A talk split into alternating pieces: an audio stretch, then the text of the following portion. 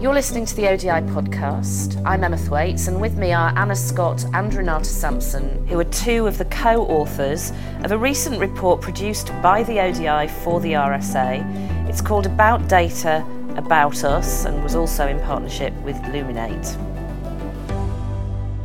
Okay, so um, Renate, how did the project About Data, About Us come about? The About Data About Us project is a joint project that the ODI have done with the Royal Society of Arts and Luminate. And it came about partly through a, a, desire to talk about whether people feel as though ownership or rights and responsibilities about the data about them is the way to go. So uh, Anna and I had a great time working with our colleagues at the RSA and Luminate, where we held two focus groups and one workshop over the course of this year, 2019. Mm-hmm. And how did you choose the people that were involved? The RSA worked with an independent organisation where they selected a range of people based on questions about uh, political backgrounds and also engagement with the internet. So we, we have to be very straightforward that we only spoke with 50 people and they were within the Greater London area. But obviously, London's a melting pot of people from all around the world. So we had a broad range of people, different ages, different backgrounds, different political views, different levels of engagement with, with their digital online internet related lives. And we found, certainly through the conversations that we had, that, that people are very much on a, a broad spectrum of how they use the internet. Uh, and that's a really important point. We, th- there was an absolute mix of people who were very, very optimistic about their internet and, uh, and online engagement, and others who were much more cautious. But what we found, even amongst that group, was that those that are cautious about one thing are very open about other aspects, those that are very open and very positive about certain elements of their online lives also have levels of caution or areas where they feel they would like to have greater control or, or more say about what happens to the data about them. So, whilst it was a small group of people, it was an interesting cross, cross section of Greater London society. So, it was lived experience rather than, than pure research? Yes, absolutely. It, yeah. was, it was conversations, and, uh, and we went in very much with very broad, very broad conversations, such as the first question we asked was, you know, w- w- what do you think data is? And what we found, and what genuinely really fascinating about this, this piece of work is that people's levels of comprehension and literacy about data were actually much higher than I think society, policymakers, uh, journalists, or even experts in the data area have given people credit for. We actually found that we had very little prodding that we had to give or suggestions or stories we had to tell that everybody in the room very very quickly was like well data's data's this. I can't and very uh, straight away like i don't think i can own data or you know data's quite abstract or oh well you know data's just that thing that it, we only own it when it's inside us but as soon as we put it out there then it's not ours anymore. There was no prodding from us about that and from my perspective having been talking about this for well over a decade i kind of fell off my chair about it because uh, historically I've had to walk into a room and have that and, and, give those prods, have be the, the expert in it. And I certainly was impressed with what we heard back that people really do understand that data is an integral part of them as well as the infrastructure that we talk about at the ODI. Anna, it sounds very much like people's understanding of data has moved on, that the subtleties and nuances that came through in these interviews somewhat surprised you. Well, it did. We've been working with Nuance for a while uh, at the ODI. I started five years ago when open data was a relatively new concept. And we quite quickly went from saying open data is brilliant and will always bring about great outputs to thinking actually there's a huge amount of nuance that we need to keep in mind here, which is why we created the data spectrum, which goes from closed to shared to open and helps people understand where data should go on that spectrum and the fact that that should always be a thought you have and it's not necessarily always going to be open or always going to be closed. There's, there's a decision that has to happen. So we spoke to people who wanted more nuanced conversations, I think. And, you know, Renate said that lots of them got, they grasped it quite quickly, but they also needed a lot of explanation. I think that's what's been missed a lot from the narrative around this stuff, particularly around how people get engaged with it. People haven't had the opportunity to think, in a nuanced and meaningful way with some help, you know, to, to understand the concepts and be engaged in the concepts as well. So I was I wasn't surprised in that sense. You, the, the ODI, has quite a, a track record in involving people in developing its outputs and its tools, particularly when it's trying to explain sometimes what might appear to be quite complex subject matters. How important do you think that is? Hugely important. I think design is a hugely important aspect to it too, though. So the way in which we've got lots of people to be involved in these things has usually ha- happened through good design. The data ethics canvas, for example, is something that's the result of lots of different people feeding into the process. But the idea is that you allow for a nuanced conversation. Each question leads to a conversation. Each question leads to another question. You know, we're not telling people what to think. We're telling them to ask questions and answer questions. And what, what was what was interesting about what Anna's just been saying is that um, whilst there was definitely a, a, level of comprehension and literacy about data that uh, I, I demonstrated that I was uh, enthused and encouraged by. Anna's point that things still needed explanation is actually really important because we were finding very much that when the, the people were demonstrating fear and worry and also resignation about how data about them is being used. And that's not surprising if, if you think about why the literacy level has suddenly increased. Part of it, I would argue, is that last year in 2018, we had the Facebook Cambridge Analytica scandal and then three months later, the, the launch of GDPR, the General Data Protection Regulation. Now, that really, for the first time, was when every single newspaper had headlines, persistent front page coverage of data. You know, there had been data scandals before, but they hadn't really landed with people. But all of a sudden, having to understand data protection issues maybe for their work, but, but also uh, understanding that all of a sudden the, the data that we were putting up on Facebook to share with friends and family was being used for, for other purposes was a, was a real concern. So I would say that's partly why literacy uh, has improved and understanding has improved. But coming back around to the point about explanations, we talked about open data. We tried to talk about data that was being used, that's always been gathered, but and how it's used to help make good societal decisions. And that really wasn't landing with people. They were still very tied up with the, well, are you going to re-identify me? Uh, what's the risk to me? I don't want that data to be shared. And so there, there was. A, that was fascinating to us uh, as well, I, I, think, which led us to then talk about how we could talk more broadly about the different types of data that exist about us. Yeah, I mean, what was really quite straightforward to, to see quite quickly, I think, was that when people, like you said, when people were scared or felt angry, they couldn't really articulate why and when they would be angry, when they wouldn't be angry. So they there were a few really interesting points made by people. So, for example, someone said, I think we need a dial. I'd like to be able to change the dial in terms of how much I share and when. And, and it, you know, I think it was hard for them to feel frustrated about the concept of having data being used and shared without them really understanding it or knowing about it. And the idea that they would just be angry, like wholesale at that, I don't think even they were very pleased with that feeling because they wanted to be able to think, you know, sometimes maybe contributing data about myself is useful and good, and I'd like to know how that can how that can be ethical. How can I have proper agency over that? How do I understand the benefit and who chooses the benefit, who determines the benefit was one thing that was said to us quite a lot. You know, yeah, all right, I'm happy to share data about me and about my family, but A, explain to me what it's for, B, give me the choice as to where, when I can say, actually, I don't want to do that any longer. But also, uh, lots of people said to us, well, who's decided the benefit of this then? Uh, and I want to know is that it, because if it's a politician, who's that really benefiting? Is it benefiting them or is it benefiting me? And so there's a lot of chat always around data about uh, public benefit or societal benefit, but there was a real pushback of well, well, tell us how, tell us why, tell us who.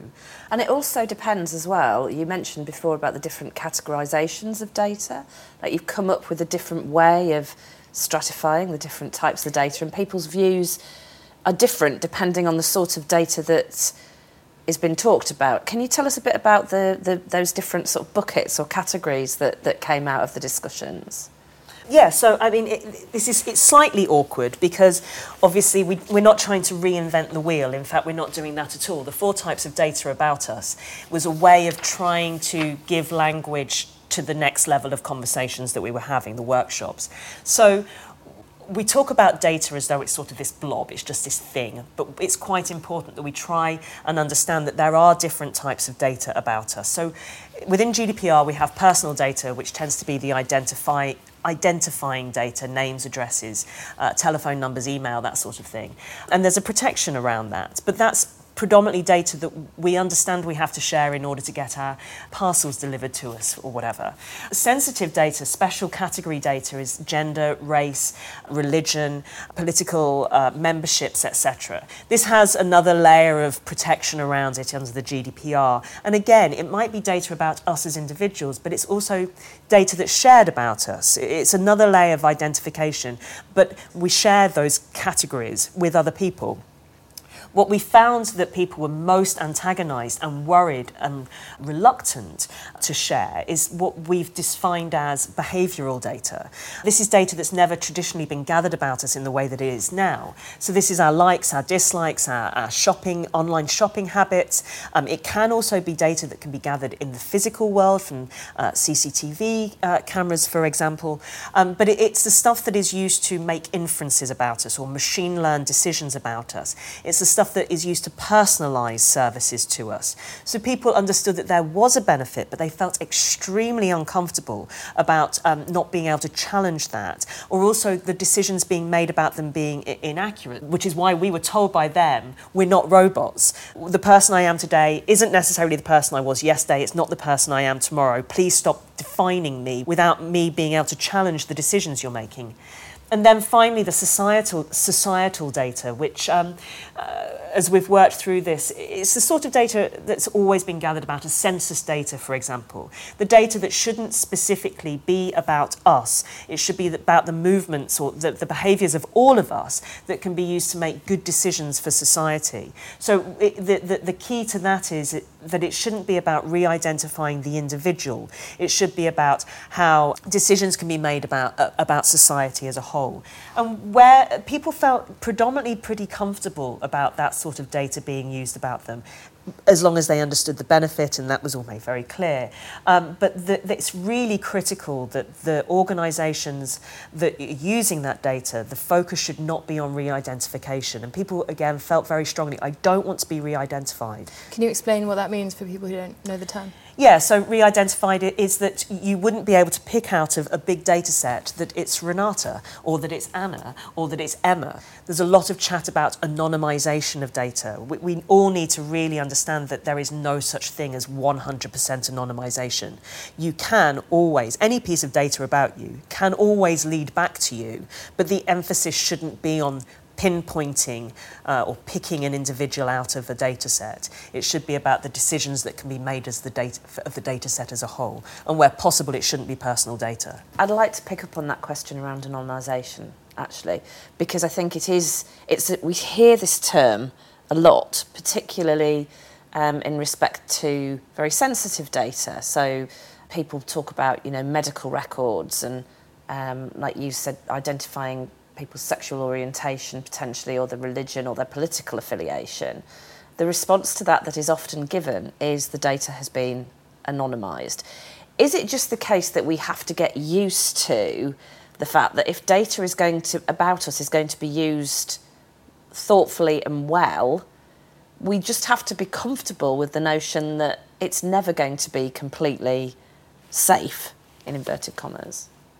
I think we have to be quite careful about going down that route because this is it's not about being comfortable about being re-identified. The, the key is, and look, with the Open Data Institute, we want data sets to be open for, for greater societal use and value. But we shouldn't be re identified. It shouldn't be about feeling comfortable that you might be picked out of a data set. The key is looking towards how we can use data that isn't about the identifiers. It's not about people uh, or persons, rather. I, I think we have to be very careful about encouraging people to feel safe about being able to be re identified. That's definitely, from my perspective, not the route, we should go down. We should be respecting data protection. We should be encouraging, uh, as this work has shown, rights and responsibilities. And it should be about greater decision making about non personal data rather than personal data. But that's just my view. One of the things that we've talked about a little bit is the ODI's role in enabling understanding of data and of issues that relate to data. You produced a film for this piece of work, which is quite creative and unusual. And I just wondered, Anna, if you could tell, tell us a little bit about why you decided to do that. Well, it was part of the brief, really. Both RSA and Luminate wanted something creative to help to engage people. So we talked a lot about what that kind of output should look like. So for this, we decided to, we worked with some designers, some storytellers, um, and we collaborated on it over the course of a few months. It was quite, quite quick actually towards the end.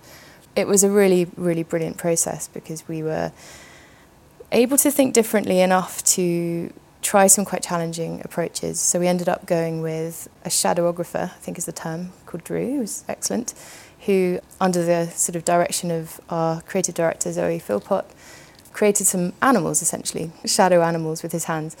Um, and with them, we, we told some stories, some narratives that came up in the course of the workshop, so different people's perspectives. And using animals was a nice way of doing it because to look at an animal, you don't necessarily immediately feel like you're the same or different. Whereas a, a, person, you might think, well, I'm roughly the same age or the same demographic. So we wanted people to see themselves potentially in all of these characters. So that was the approach we took. The, the, the, interesting thing about the shadows was, um, you know, we have these data shadows, data shadows. We are physical beings, but now data is uh, not in a looming, scary, Halloweeny kind of way. It's intangible. It, yeah, it's yeah, it, it, exactly. it's it's an integral part of us, just as our shadow arguably is. But again, because this piece of work was very much about talking to people, the scripts um, that are very short, we took the language, we took the conversations, we took the things that were said to us uh, by the people in the in that we spoke to. Uh, um, um, so um, yeah, we've got bunny rabbits talking about trainers and an elephant talking about uh, uh not liking being tracked. Uh, um, and the use of storytelling was quite integral to the to the work itself because during the workshops in order for people to understand the concepts or to, to grasp the concepts, as opposed to it being this kind of intangible, quite frightening concept, sort of data in, in the abstract. We had to create some scripts that they could read out with each other that would make them feel like actually you know this is this affects me day to day i've got an alexa at home you know and maybe it does listen and maybe there are things that i'm not comfortable about that but you know bringing it into a very day to day scenario was something that we spent a long time trying to do properly yeah trying to make GDPR sound um, like something people talk about in the staff room or on the train or whatever. Well, it Although, is. Frankly, it is. I yeah. mean, people talk about it all the time. Yeah, we've, we've both subsequently heard conversations uh, uh, that sort of took us by surprise just by being out and about. Uh, mm. out and about, people suddenly talking about data, and you think, oh, yeah, of course, it is now part of all of the conversations we have. You um, you mentioned actually that the, the, the script for the for the film came directly from the contributions, the people who took part in the. They were interviews. abridged, but yeah, more yeah. or less, yeah. Do, do you have a favourite? What was the the favourite? What the real a real quote? A real one, or one that you used in the film? I'm i think my my favourite quote from the whole thing was probably uh, one of the, the participants in the workshop said the, the way I see it, uh, getting getting my data back off the internet would be a bit like trying to get all the piss back out of a swimming pool. and we bravely put it in the report. we did, we did, because you know it's. So apologies it's to anyone who's easily offended, but but, it, but it, it is a great line, and and the "We're not robots" that was said to us. People were genuinely very eloquent and very passionate ab- about all of this. I mean, the, the conversations think we were both completely knackered after the after the initial focus groups because the conversation just was thick and fast.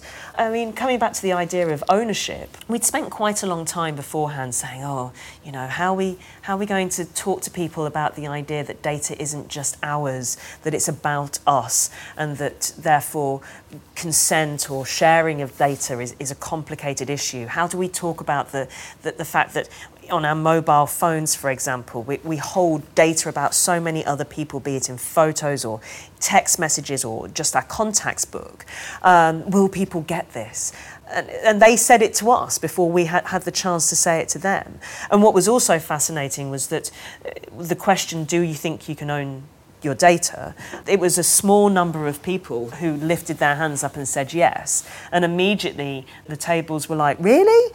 One person said to us that uh, they, they were like, but the stuff that I buy online, like the music I buy online or the videos or the computer games I buy online, they're not really mine. I might have paid for them, but I don't own it. So if I can't own that, how can I even own the data about me? Which was a beautiful way, I thought, of, of putting that. Uh, and the conversation is genuinely also about GDPR. There wasn't anyone we spoke to who didn't know what the General Data Protection Regulation was. And there, not everybody had used it, but certainly we, we had uh, examples of people using subject access requests or understanding about the, the, the right to, to, to deletion and talking very eloquently about that. Thing is, I mean, I, I believe that GDPR is really important. I think there are lots of things that need improving about how, I mean, it, I studied human rights and I still believe passionately that human rights are important. They're not always upheld, but that's often the fault of the governments that don't uphold them. So I think the same, you know, in, in the same way, GDPR hasn't yet been properly, I think, implemented, and I think there's a lot of improvement to, to be done, particularly around how how things are more consistent with the experience you get using uh, websites run by companies. How how they handle that is still quite patchy, I think.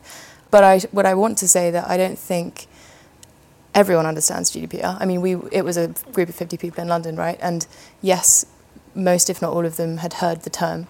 Um, and yes, we move in circles where lots of people understand it. I mean, I presented this work in Helsinki at the MyData conference, and people people applauded when GDPR came up on on the screen in, in sort of flashy lights as we did it in the video, because they care so much about it, and that's great. But there are people who don't understand it or just know it as this annoying thing that's that's a bit uh, clunky or has has made them have to do a really hard thing for their job or whatever.